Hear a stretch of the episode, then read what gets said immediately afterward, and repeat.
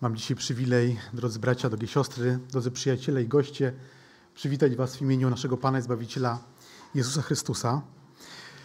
Y, na naszym specjalnym, powiem, nabożeństwie w sobotę.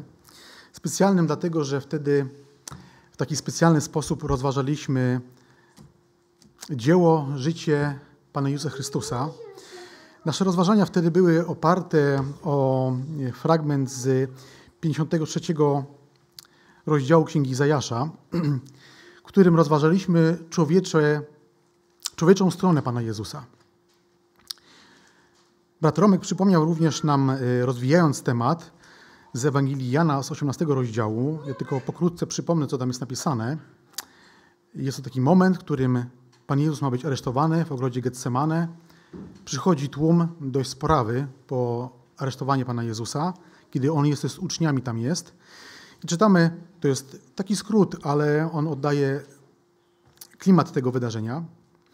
Jezus wyszedł im naprzeciw, tym, którzy chcieli go pojmać, i zapytał: Kogo szukacie? Odpowiedzieli: Jezusa z Nazaretu. Jezus powiedział: Ja jestem. Gdy tylko im to powiedział, ja jestem, cofnęli się i padli na ziemię.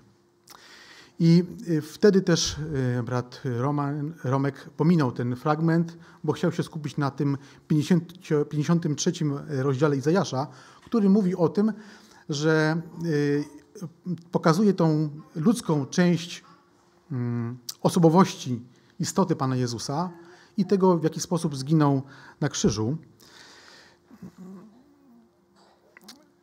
Tym, że Pan Jezus y, w tłumie, na przykład gdybyśmy widzieli tłum Żydów z tamtych czasów i również by stał Mesjasz, no to byśmy go nie rozpoznali. Nie był herosem w taki sposób, w jaki ludzie sobie to wyobrażają. Piękny, dobrze zbudowany i wybijający się z tłumu. Ale Chrystus był niezwykły, był święty, dlatego nie dlatego, że jakoś specjalnie wyglądał, tylko dlatego, kim był. Ja bym chciał dzisiaj, jako kontynuację tych myśli, które były wczoraj, rozwinąć drugą perspektywę Pana Jezusa, mianowicie Jego przedludzkiego bytu. I stąd też jest y, temat tego słowa, tego kazania. Jest to fragment wypowiedzi Pana Jezusa, który powiedział do uczonych w piśmie: Badacie pisma, a właśnie one świadczą o mnie. I ten fragment mamy w większej części opisany Ewangelii Jana. W piątym rozdziale od 37 do 40 wersetu, ten fragment odczytam, ale tam jest dużo dłuższa rozmowa Pana Jezusa, ale chodzi mi tylko o ten sam kontekst. Pan Jezus mówi, Ojciec, który mnie posłał, On świadczy o mnie. Nigdy nie słyszeliście Jego głosu, ani nie widzieliście Jego postaci, i nie macie Jego słowa trwającego w was, bo temu, którego On posłał, nie wierzycie. Badacie pisma, bo sądzicie, że w nich macie życie wieczne, a one dają świadectwo o mnie. A jednak nie chcecie przyjść do mnie, aby mieć życie. To jest najbliższy kontekst tej wypowiedzi, która jest w, w tytule tego kazania. Pan Jezus mówi: Pisma świadczą o mnie. Pisma świadczą o Panu Jezusie, a w czasach Pana Jezusa Żydzi mieli tylko i wyłącznie, albo aż w ich czasach, zwoje, które zostały zapisane, y, no, Ewangelie dopiero miały powstać. Jak pisma Starego Testamentu, Starego Przymierza świadczą o Panu Jezusie? I chciałbym się dzisiaj na tym, na tym skupić, właśnie na tej wypowiedzi Pana Jezusa i zbadać, jak pisma świadczą o Panu Jezusie w Jego przedludzkim bycie, o którym uczeni w piśmie powinni się dobrze orientować, bo ci, którzy się tym zajmowali, zajmowali się tym całe swoje życie. Rozważając, zagłębiając się, byli to ludzie, którzy świetnie znali ówczesne pisma hebrajskie i między sobą dzielili się swoimi przemyśleniami, więc na pewno znali te fragmenty, które my dzisiaj rozważymy, a jednak nie rozpoznali w Jezusie Chrystusie, inaczej, w Jezusie z Nazaretu Chrystusa bo szukali nie Chrystusa, tylko Jezusa z Nazaretu. I drodzy, najpierw zaczniemy od takiego może krótkiego wprowadzenia, zanim przejdę do dwóch fragmentów. To będą dłuższe fragmenty z Księgi Rodzaju, bo tylko na tym fragmencie się y, zatrzymam, tylko na Księdze Rodzaju. Chociaż gdybyśmy chcieli zobaczyć świadectwo Jezusa o Panu Jezusie z całego pisma, z całego Starego Przymierza, to musielibyśmy to chyba robić albo nawet y, cały rok, albo i dłużej, bo można w każdej księdze znaleźć bogactwo. Ja tylko dwa małe szczególiki y, przytoczę tutaj, ale to za chwilę. Chciałem tylko zrobić pełne wprowadzenie. Mianowicie wszystkie religie, wyznania chrześcijańskie, chodzi mi o to, że chcę objąć wszystkich, którzy przyznają się w jakiś sposób do chrześcijaństwa, chrystianizmu, jak to nie nazwać, nawet takie, które są jakimiś satelitami chrześcijaństwa, bo mieszają Ewangelię z, ze swoimi jakimiś pomysłami na dobrą nowinę. Wszystkie te y, wyznania są zgodne co do jednego. Boga nie można zobaczyć. To nie jest tylko teza, tylko to jest nauka biblijna. I przygotowując się, wypisałem sobie dużo fragmentów Pisma Świętego, ale później zobaczyłem, że to rozwinięcie staje się samym, samym celem istnienia tego kazania i skróciłem to wszystko tylko do dwóch. Y, jako takich przykładów tego, że właśnie tego naucza Pismo Święte, do dwóch fragmentów. Jedno jest ze Starego Przymierza, to Mojżesz w Księdze Powtórzonego Prawa przypomina Izraelitom, co się wydarzyło pod górą Synaj, pod, na Chorebie. To jest Powtórzonego Prawa, czwarty rozdział, dwunasty i piętnasty werset. Jest to przykład uspółcześnionej Biblii Gdańskiej. Jak zauważyliście, słowo Pan jest pisane wielką literą z tego powodu, że twórcy tego przykładu pomagają czytelnikowi zrozumieć, w którym miejscu jest użyte słowo Jahwe, imię Boga Jahwe, chociaż z szacunku do Boga tego imienia tam nie umieszczają, ale ja będę go czytał również w tych miejscach, gdzie ono występuje, bo to jest taka podpowiedź. Dwunasty werset. I Jahwe Pan przymówił do nas spośród ognia. Słyszeliście dźwięk Jego słów, lecz nie widzieliście żadnej postaci, tylko głos słyszeliście. Piętnasty. Strzeżcie się więc pilnie swoich dusz, gdyż nie widzieliście żadnej postaci w dniu, którym Jahwe Pan przymówił do was na chorebie spośród ognia. Mamy tutaj relację czy przypomnienie Mojżesza, który mówi o tym, że spośród ognia mówił głos Boży. Można wyciągnąć wniosek, chociaż nie będę się w tym upierał, że w tym ogniu był obecny Bóg. Ale podkreślone jest to, że Boga nie można zobaczyć, bo nie widzieli żadnej postaci. A z Nowego Przymierza, z Nowego Testamentu, tylko jeden fragment z pierwszego listu Jana, czwartego rozdziału, dwunastego wersetu, gdzie czytamy: Boga nikt nigdy nie widział. To jest tylko fragment tego wersetu. I rzeczywiście jest to nauka biblijna, że Boga nikt nigdy nie widział, Boga nie można zobaczyć. A jednak, czytając Stary Testament, Stare Przymierze, znajdujemy miejsca, w których trudno jest je przebrnąć bez zatrzymania się i zastanowienia.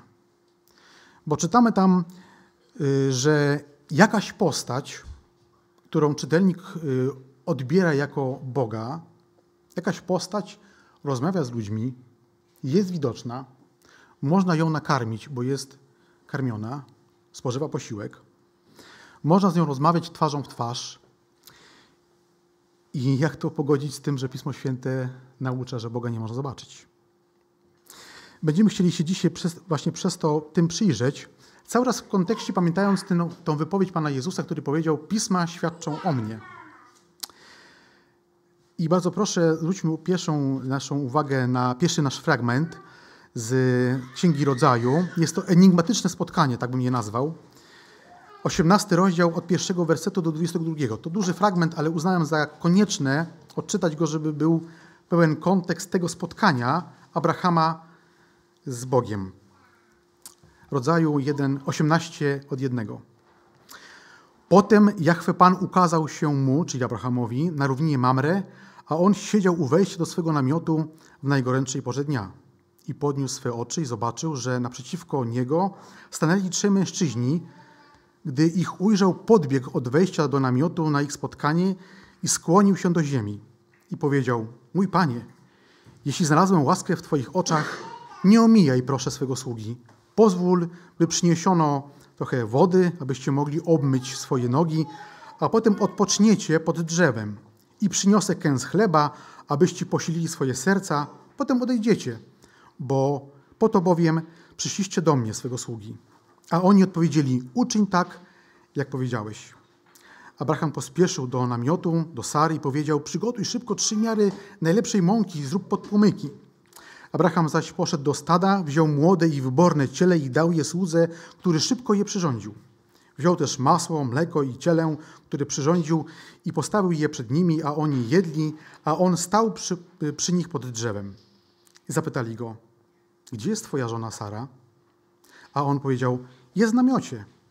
Wtedy powiedział Jachwę Pan, na pewno wrócę do ciebie za rok o tej porze, a twoja żona Sara będzie miała syna. A Sara przysłuchiwała się u wejścia do namiotu, które było za nim. Abraham i Sara byli starzy, w podeszłym wieku i przestało już u Sary bywać według zwyczaju kobiet. Sara roześmiała się w sobie, mówiąc, teraz, gdy jestem, gdy się zestarzałam i mój Pan jest starcem, mam doznawać rozkoszy? Wtedy Jachwę Pan powiedział do Abrahama, dlaczego Sara się roześmiała, mówiąc, czy naprawdę urodzę, gdy się zestarzałam? Czy jakakolwiek rzecz jest za trudna dla Jachwę Pana? W przyszłym roku, o tej porze, wrócę do ciebie i Sara będzie miała syna. I Sara zaparła się, mówiąc: Nie śmiałam się, bo się bała. A on powiedział: Przeciwnie, śmiałaś się. Potem ci mężczyźni wstali stamtąd i skierowali wzrok ku Sodomie. Abraham zaś szedł z nimi, aby ich odprowadzić. Wtedy Jachwę Pan powiedział: Czy mam zataić przed Abrahamem, co zamierzam uczynić? Przecież Abraham na pewno rozmnoży się wielki lud i rozmnoży, a w nim będą błogosławione wszystkie narody ziemi. Znam go bowiem i wiem, że będzie nakazywał swoim synom i swemu domowi po sobie, aby strzegli drogi Jachwę Pana oraz czynili sprawiedliwość i sąd, aby Jachwę Pan sprowadził na Abrahama to, co mu powiedział. Potem Jachwę Pan powiedział, ponieważ okrzyk Sodomy i Gomory jest wielki i grzech ich jest bardzo ciężki, stąpią teraz i zobaczę, czy postępują według tego okrzyku, który do mnie doszedł. Jeśli nie, dowiem się. Wtedy ci mężczyźni odwrócili wzrok i poszli stamtąd do Sodomy. Ale Abraham jeszcze stał przed Jahwe Panem. Mamy całą relację tego spotkania Abrahama, później mamy rozmowę Abrahama z Jahwe Panem o to, żeby nie zniszczyć Sodomy jednak, gdyby się okazało, że są tam ludzie sprawiedliwi, ale było ich tak niewielu, że Sodoma i Gomora i okoliczne miasta musiały zginąć. Ale to tylko tło. Przyjrzyjmy się uważnie jeszcze raz kilkoma, kilkom wersetom z tego fragmentu. ja je przypomnę. Potem Jachwę Pan ukazał się, to jest pierwszy werset. W drugim czytamy, że Abraham podniósł swe oczy i zobaczył trzech mężczyzn i ujrzał ich i podbiegł do nich, skłonił się do ziemi. W trzecim Abraham mówi, mój panie, kierując swoje słowa do jednego z tych trzech mężów. Zastanówmy się tutaj, co mamy napisane. Mamy trzech mężów, którzy przychodzą do Abrahama na spotkanie. Abraham wychodzi do nich, wita ich, zaprasza na gościnę, ale prowadzi rozmowę, czy, czy roz, rozpoczyna tą rozmowę tylko jednym z nich. I wie, kim on jest. Wyraźnie widać wierzę, kim on jest, chociaż tamtych nie rozpoznaje. W jaki, w jaki sposób Abraham dowiedział się, że właśnie rozmawia z Bogiem Jahwe? Autor listu do Hebrajczyków, odnosząc się do tego fragmentu, bo tak to wiążą bibliści, w zasadzie są zgodni co do tego, autor listu do Hebrajczyków w 13 rozdziale, drugim wersecie, tak mówi o tym wydarzeniu. Gościnności nie zapominajcie, przez nią bowiem niektórzy, właśnie Abraham, nie wiedząc o tym, gościli aniołów. Jak pogodzi ten fragment?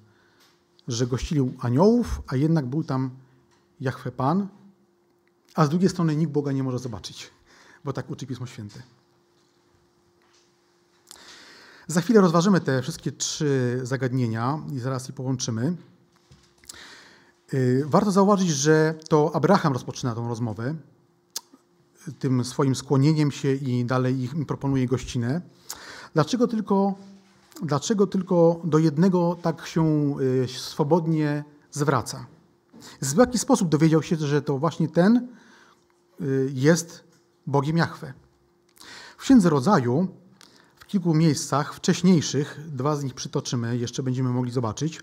To jest 12 rozdział, 7 werset, 15 rozdział, pierwszy werset i 17 rozdział, pierwszy werset. Dowiadujemy się, dlaczego Abraham w tym spotkaniu z 18 wersetu wie, z kim ma do czynienia. I odczytamy tylko dwa fragmenty, to będzie rodzaju 12:7.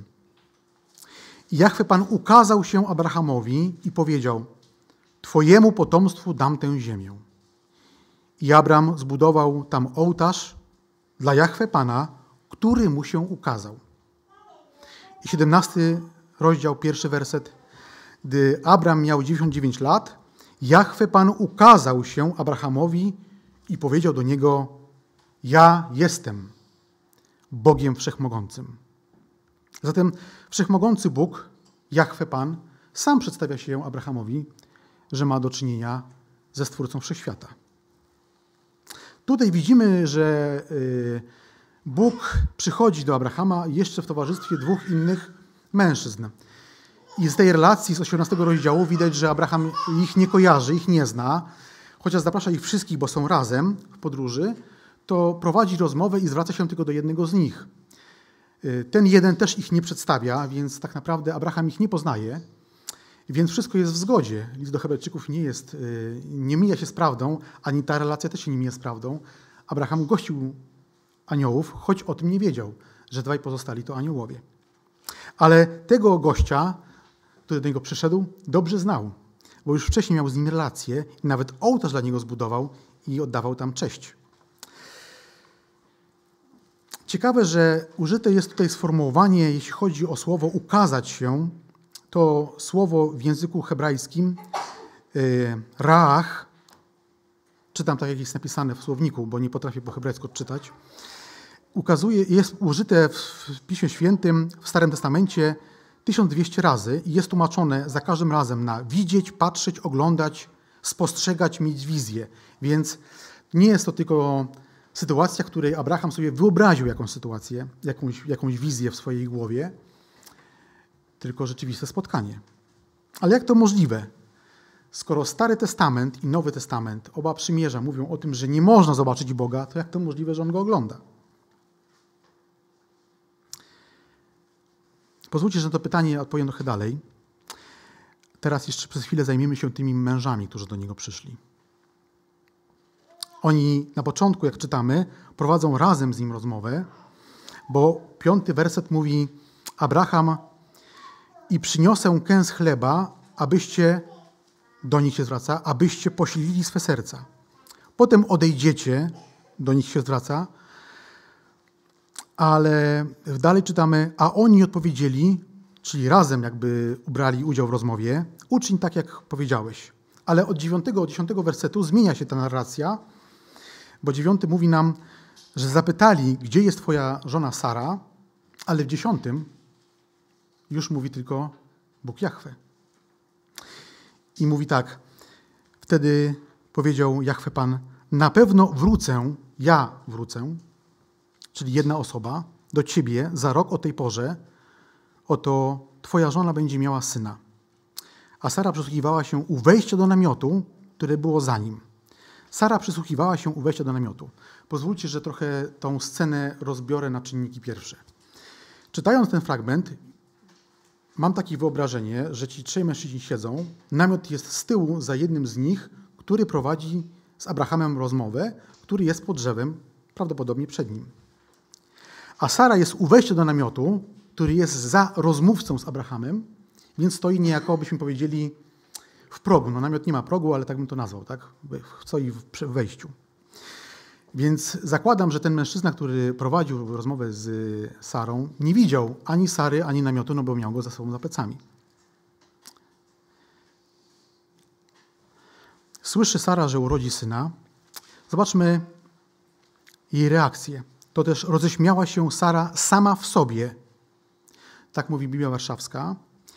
Biblia Uspoczyniona Gdańska czytamy, że Sara roześmiała się w sobie, a na przykład y, Biblia Tysiąclecia, trzecie wydanie, oddaje to tak. Uśmiechnęła się do siebie i pomyślała. I inne przykłady, gdybyśmy wzięli ich jakąkolwiek y, tłumaczenie Biblii, to mamy podobną myśl. Czyli jej reakcja nie była zewnętrznym przejawem. Może jakiś grymasz uśmiechu tylko się pojawił, ale to, co pomyślała, no to pomyślała w swojej głowie. Y, mamy tutaj takie hebrajskie słowo huerebch, takie czytam, jak jest napisane. I ono oznacza środek, wewnętrzna część, środek myśli i uczuć, wnętrzności nawet. I tak jest tłumaczone w przekładach Pisma Świętego na w środku serce trzewia wnętrze myśleć. Więc mamy pewność, że Sara pomyślała sobie, jak to w tym wieku dziecko, żart. Ale ten mężczyzna, który siedział do niej tyłem, nie widział jej, nie widział jej reakcji, ani jej nie słyszał. Powiedział tak, mamy trzynasty werset. Wtedy Jachwę Pan powiedział do Abrahama. Do Abrahama, ponieważ Abraham jest głową y, no, tego całego zajścia i z nim prowadzi rozmowę, więc jemu zadał to pytanie. Dlaczego Sara roześmiała się, mówiąc, czy naprawdę urodzę, gdy się zestarzałam? Zobaczmy, że zapewne Abraham był zaskoczony tym pytaniem. On nawet nie wiedział, bo skąd mógł wiedzieć, co się dzieje w sercu jego żony. I rzeczywiście Abraham jest cicho, nic nie mówi na to pytanie, a jako mężczyzna i głowa domu, patriarcha powinien wtedy zareagować, ale co mu powiedzieć? Mówi Sara, 15 werset. I Sara zaparła się, mówiąc: Nie śmiałam się, bo się bała. A on powiedział: Przeciwnie, śmiałaś się. Bóg Jahwe jest pewien tego, co wie z serca człowieka. Taka, może jedno zdanie dygresji, które nie jest związane z tematem, ale przychodzi mi do głowy, że kiedy przychodzimy do Boga w modlitwie, nie warto jest niczego ukrywać. Bóg już to wie. I czasami są sytuacje czy przeżycia z naszego życia tak trudne, coś pomyśleliśmy, zrobiliśmy, powiedzieliśmy w jakiejś relacji, co jest we mnie, budzi we mnie wstyd przed Bogiem i trudno mi to wyznać. Ale dobrze jest to zrobić, bo Bóg już to wie. E, Sara posunęła się do kłamstwa przed samym Bogiem, a Bóg w swej miłości powiedział tylko przeciwnie, zaśmiałaś się. Zamknął rozmowę, udowadniając jej, że to jest prawda i lepiej, żeby się już więcej nie usprawiedliwiała. To piękna lekcja też miłosierdzia Bożego i tego, żeby przed Bogiem otwierać serce w całości. Cały czas rozważamy ten temat, bo chcemy poznać, jak Pisma Święte świadczą o Panu Jezusie. Jeszcze bardziej niezwykłe spotkanie mamy w 22 rozdziale Księgi Rodzaju.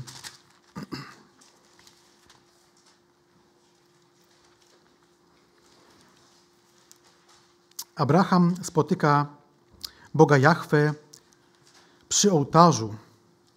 Jest to wyjątkowy obraz, zaraz do tego powrócimy, ale na razie może odczytajmy ten fragment. 22 rozdział Księgi Rodzaju od pierwszego wersetu do 14. Po tych wydarzeniach Bóg wystawił Abrahama na próbę i powiedział do niego: Abrahamie. A on odpowiedział: Oto jestem. I Bóg powiedział: Weź teraz swego syna, twego jedynego, którego miłujesz, Izaaka, idź do ziemi Moria i tam złóż go na ofiarę całopalną na jednej górze, o której ci powiem. Abraham wstał więc wcześnie rano, osiodłał swego osła i wziął dwóch sług i swego syna Izaaka, narąbał drew na ofiarę całopalną, wstał i poszedł na miejsce, o którym Bóg mu powiedział. A trzeciego dnia Abraham podniósł swe oczy i zobaczył z daleka to miejsce. Wtedy Abraham powiedział do swoich służących: Zostańcie tu z osłem, a ja i chłopiec pójdziemy tam, oddamy cześć Bogu i wrócimy do was. Wziął więc Abraham drwa, na ofiarę całopalną i włożył je na swego syna Izaaka. Sam wziął do ręki ogień i nóż i poszli obaj razem. Izaak powiedział do swego ojca Abrahama, mój ojcze. A on odpowiedział, oto jestem mój synu. Izaak zapytał, oto ogień i drwa, a gdzie jest baranek na ofiarę całopalną? Abraham odpowiedział, Bóg sobie upatrzy baranka na ofiarę całopalną, mój synu. I szli obaj razem. A gdy przyszli na miejsce, o którym Bóg mu powiedział, Abraham zbudował tam ołtarz, ułożył na nim drwa, związał swego syna Izaaka i położył go na ołtarzu na drwach. Potem Abraham wyciągnął rękę i wziął nóż, aby zabić swego syna. Lecz anioł Jachwę Pana zawołał do niego z nieba. Abrahamie, Abrahamie! On odpowiedział, oto jestem. Anioł powiedział, nie podnoś ręki na chłopca i nic mu nie czyń, bo teraz wiem, że boisz się Boga i nie odmówiłeś mi swego jedynego syna. Abraham wziął, poniósł swe oczy i spojrzał, a oto za nim baran zaplątał się rogami w zaroślach. Abraham podszedł więc i wziął barana i złożył go na ofiarę całopalną zamiast swego syna. I Abraham nadal nadał temu miejscu nazwę Jahwe Pan patrzy. Dlatego po dziś dzień mówią, na tej górze Jahwe Pana będzie upatrzony. Niezwykle poruszająca relacja. Myślę, że każdy, kto jest rodzicem, to jeszcze dogłębnie to przeżywa, mając, rozumiejąc dosłownie te uczucia. Myślę, że nie rodzice też rozumieją to, te uczucia jako, jako dzieci swoich rodziców. Jest to niezwykłe wydarzenie, ponieważ ono jest obrazem tego, co się stało na krzyżu Golgoty. Tutaj ojciec Abraham został powstrzymany, ale Bóg ojciec się nie powstrzymał. Pozwolił, żeby jego syn został okrutnie zamordowany, bo tak to trzeba nazwać. Z tej ofiarnej śmierci, która tutaj jest obrazem tego baranek, ten baranek jest obrazem śmierci Pana Jezusa, e, można powiedzieć, że przebija taki starotestamentowa Ewangelia, która już wtedy, którą już wtedy Bóg zapowiada. Bo nie ma w całym Starym Testamencie bardziej doniosłego złożenia ofiary całopalnej niż ta ponieważ przy tym wydarzeniu, przy tym ołtarzu jest obecny sam Bóg. Oczywiście wiemy o tym, że później jest namiot spotkania, to już Izrael, tak? Później jest świątynia, tam też jest obecny Bóg, jest płomień, jest y, dym. Y, wszystkie te elementy Żydzi mają jako naród, ale w tym miejscu jest obecny sam Bóg, daje tego świadectwo. Mamy tu, czytamy tutaj o, o aniele Pana, czy aniele Jahwe, w zależności od przekładu. I tym Jahwe Panem, tym aniołem Jahwe jest Bóg Syn. Jest Pan Jezus Chrystus. I można by tutaj jeszcze wiele przykładów odnieść do tego tematu, że pisma świadczą Panu Jezusie. Na przykład czytamy w Piśmie Świętym, że jest nazwany Immanuelem. To nie jest tylko jakaś etykieta czy tytuł tylko rzeczywiście imię Pana Jezusa, które realizuje się przez sposób Jego objawienia się ludzkości. Emanuel to znaczy Bóg z nami. Pan Jezus był od początku z ludzkością.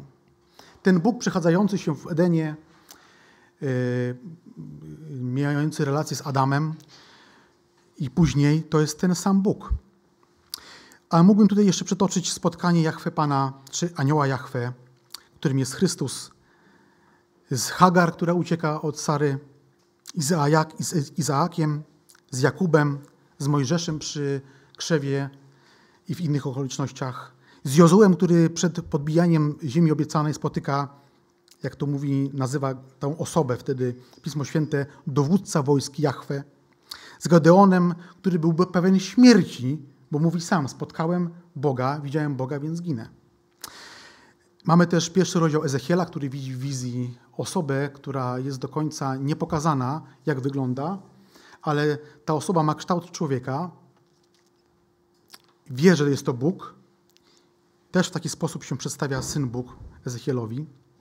Z Manoachem i z żoną Manoacha to byli rodzice Samsona, którzy kilkakrotnie spotkali się z Bogiem Jahwe, z aniołem Jahwe.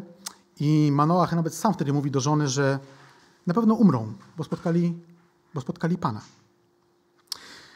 Co więcej, Manoach nawet zapytał się, bo tam była wieść o tym, że urodzi mu się syn wyjątkowy, zapytał się o jego imię, no bo chciał wiedzieć, kto mu to, o tym świadczy. Wtedy Syn Boży nie wyjawił mu swojego imienia, to nie był na to czas, ale nazwał się, powiedział, że jest cudowne jego imię. A w księdze Izajasza, w dziewiątym rozdziale, kiedy jest zapowiedź narodzin Pana Jezusa Chrystusa z dziewicy, to jedno z tych imion, imion jest właśnie Immanuel, czy cudowny. Zresztą z Izajaszem też mamy pewną historię. To jest szósty rozdział Księgi Izajasza, od pierwszego wersetu. Później po tym widzeniu Izajasz mówi tak. Biada mi, już zginąłem, jestem bowiem człowiekiem o nieczystych wargach, a oczy moje widziały króla, Jachwę Pana zastępów. Jest pewien, że umrze. I wtedy anioł oczyszcza jego usta węgielkiem z ołtarza, no i dalsze opisy. Nie będę już tutaj, tutaj je przypominał. Tak, ci ludzie mieli świadectwo wewnętrznie swojego przekonania, że kiedy spotykają się z Bogiem, to jest to koniec ich życia. Majestat, potęga i świętość Boga przekonywały ich o tym, że teraz już koniec. I chociaż Pismo Święte, mówię tu o Starym Testamencie, w różny sposób nazywa Pana Jezusa, kiedy się objawia ludziom, anioł Pana, Jachwę Bóg, to jest to cały czas Bóg Syn. I na koniec powrócę do tego pytania. Jak pogodzić stanowcze twierdzenie Pisma Świętego, że nie można zobaczyć Boga, z tym, że czytamy w Starym Testamencie, że On się objawiał? Jedne i drugie twierdzenie jest prawdziwe. Pismo Święte sobie nie zaprzecza, ale odpowiedzią na to pytanie jest właśnie Biblia. I pozwólcie, że Pismem Świętym jeszcze kilkoma fragmentami na to pytanie odpowiem. Jak te fragmenty pogodzić? I dlaczego można zobaczyć w tym sensie, o którym mówi Pismo Święte, Boga? I pierwszy fragment będzie z pierwszego y, rozdziału Ewangelii Jana. Bardzo oczywisty, świetnie znany. Pierwszy rozdział Jana, pierwsze cztery wersety.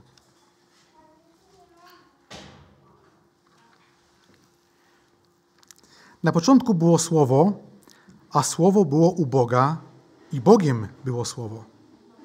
Ono było u Boga na początku, wszystko przez nie się stało, a bez niego nic się nie stało, to się stało. W nim było życie, a życie było światłością ludzi. I osiemnasty. Boga nikt nigdy nie widział. To jest to, co ustaliliśmy na samym początku. Ale dalej Jan rozwija jednorodzony syn, w innych przekładach mamy jednorodzony Bóg, który jest w łonie Ojca, on nam o nim opowiedział. Jeszua czy Jehoszua, bo tak w hebrajskim brzmi słowo, imię Jezus. My używamy greckiej formy tego imienia.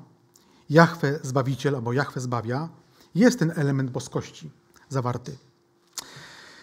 Y, przytoczyliśmy na początku słowa fragment z Ewangelii Jana, w którym czytaliśmy, że Pan Jezus się przedstawia w taki sposób, że przychodzący po Niego ludzie, którzy Go chcieli aresztować, padają na ziemię to nie byli ludzie, którzy, którzy byli, chcieli się zaprzyjaźnić. Oni chcieli pojmać, byli uzbrojeni, więc mieli na pewno w sercu negatywne emocje, delikatnie rzecz ujmując. A jednak po tym, jak się Pan Jezus przedstawił, padli na ziemię. Pan Jezus się przedstawił w taki sam sposób, w którym Żydzi dobrze znali z Księgi Rodzaju, przepraszam, z Księgi Wyjścia. To jest Księga Wyjścia, trzeci rozdział, czternasty werset. Tam Bóg spotyka się z Mojżeszem i przedstawia się. Wtedy Bóg odrzekł do Mojżesza: Jestem, który jestem. I dodał: Tak powiesz synom Izraela: Jestem, posłał mnie do was. Więc kiedy Jezus mówi: Ja jestem, używając tego samego sformułowania, co tenże Bóg, który się objawił Mojżeszowi, wcale nie, nie dziw, że i Mojżesz, i oni padli na ziemię.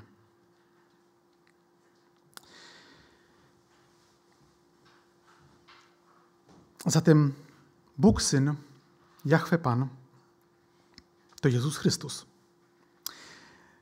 który towarzyszy ludzkości od Adama i Ewy przez patriarchów, przez naród izraelski, cały czas jest w zażyłej relacji z ludźmi, aż do wcielenia, aż do wcielenia w Chrystusie. Był, zawsze jest i pozostanie z ludzkością jako Bóg, który jest Immanuelem i prowadzi ludzkość do zbawienia. Zobaczmy, jak Pan Jezus sam o sobie mówi, o swojej boskości i o tym, że w nim można zobaczyć Boga, w Ewangelii Jana, 14 rozdziale, jest, są tam opis końcowej rozmowy Pana Jezusa przed y, aresztowaniem i ukrzyżowaniem. 14 rozdział, 8-9 werset. to fragment, w którym Pan Jezus prowadzi krótką rozmowę z Filipem, ze swoi, jednym ze swoich uczniów. Potem powiedział do niego, do Pana Jezusa Filip, Panie, pokaż nam Ojca, to nam wystarczy. Jezus mu odpowiedział, tak długo jestem z wami, a nie poznałeś mnie, Filipie? Wydaje się być rozsądne, żeby Pan Jezus powiedział, tak długo jestem z wami, a nie poznałeś jeszcze Ojca? Ale Pan Jezus mówi, nie poznałeś mnie? I dopełnia tą wypowiedź. Kto mnie widzi, widzi mego Ojca. Jak możesz mówić, pokaż nam Ojca? Oczywiście nie chodziło o fizyczną postać Pana Jezusa. Jak ustaliliśmy, wyglądał zupełnie zwyczajnie. Ale Jego nauczanie, Jego wypowiedzi, to co dokonywał, to jak żył, no to jak później umarł, świadczy o tym, że był jak Ojciec. W nim można było Ojca dostrzec. I każdy, kto zobaczył Pana Jezusa, kto miał z nim relacje, czy to ludzie, którzy żyli w Starym Testamencie, czy w Nowym, mogli przez to doświadczyć Boga. Jeszcze jeden fragment. Apostoł Paweł, y, który został chrześcijaninem, wcześniej był Saulem, mordował y, chrześcijan, później Pan Jezus mu się objawia. I Paweł sam przyznaje, że poznał Chrystusa z osobistego objawienia, a nie dlatego, że inni mu o Panu Jezusie opowiadali. To była wyjątkowa sytuacja, ale mamy jego wypowiedź w liście do Kolosan, pierwszym rozdziale, 15 wersecie. Tam jest dłuższa wypowiedź, która, której Paweł oddaje chwałę Panu Jezusowi, ale w pierwszym Koryntian, pierwszym rozdziale, 15 wersecie czytamy o Panu Jezusie. On, czyli Chrystus, jest obrazem Boga niewidzialnego. Zatem w Chrystusie możemy zobaczyć Boga. Oba fragmenty, oba nauczania Pisma Świętego są zgodne z prawdą. Boga nie da się zobaczyć jako Ojca, Ducha i Syna, ale widzimy Ojca, widzimy Boga w Panu Jezusie Chrystusie. Jest to sformułowanie, które w przekładzie uspółcześnionej Biblii Gdańskiej jest oddane jako obrazem, ale oryginalnie ono oznacza wygląda jak. Czyli można by powiedzieć, że Chrystus jest wizerunkiem Boga. Cały czas podkreślam, że nie chodzi o jego zewnętrzną postać, tylko to, jakim, jaką jest osobą. Zatem, jak wspomniałem wcześniej, od Adama i Ewy, poprzez patriarchów cały czas Chrystus towarzyszy ludzkości i przedstawia Boga, chociaż sam Bóg, Ojciec, Syn i Duch Święty jest niewidzialny, niewidoczny. Piotr, rozumiejąc tą sprawę z objawienia Bożego, wiedząc, że uczeni w piśmie mają możliwość również badać świadectwo o Panu Jezusie, złożył takie świadectwo o Panu Jezusie. Czytamy o tym w księdze, w, w mm, księdze Dzieł Apostolskich, czwartym rozdziale, jedenastym wersecie. Stoi przed Sanhedrynem, ludźmi, którzy świetnie znali pisma. Stoi przed arcykapłanem, przed starszyzną, przed przełożonymi i mówi: On, to jest Chrystus, jest tym kamieniem odrzuconym przez Was, budujących, który stał się kamieniem węgielnym. I dwunasty, i nie ma w nikim innym zbawienia. Nie ma bowiem pod niebem żadnego innego imienia danego ludziom, przez które moglibyśmy być zbawieni. Słowem tylko Chrystus. Amen.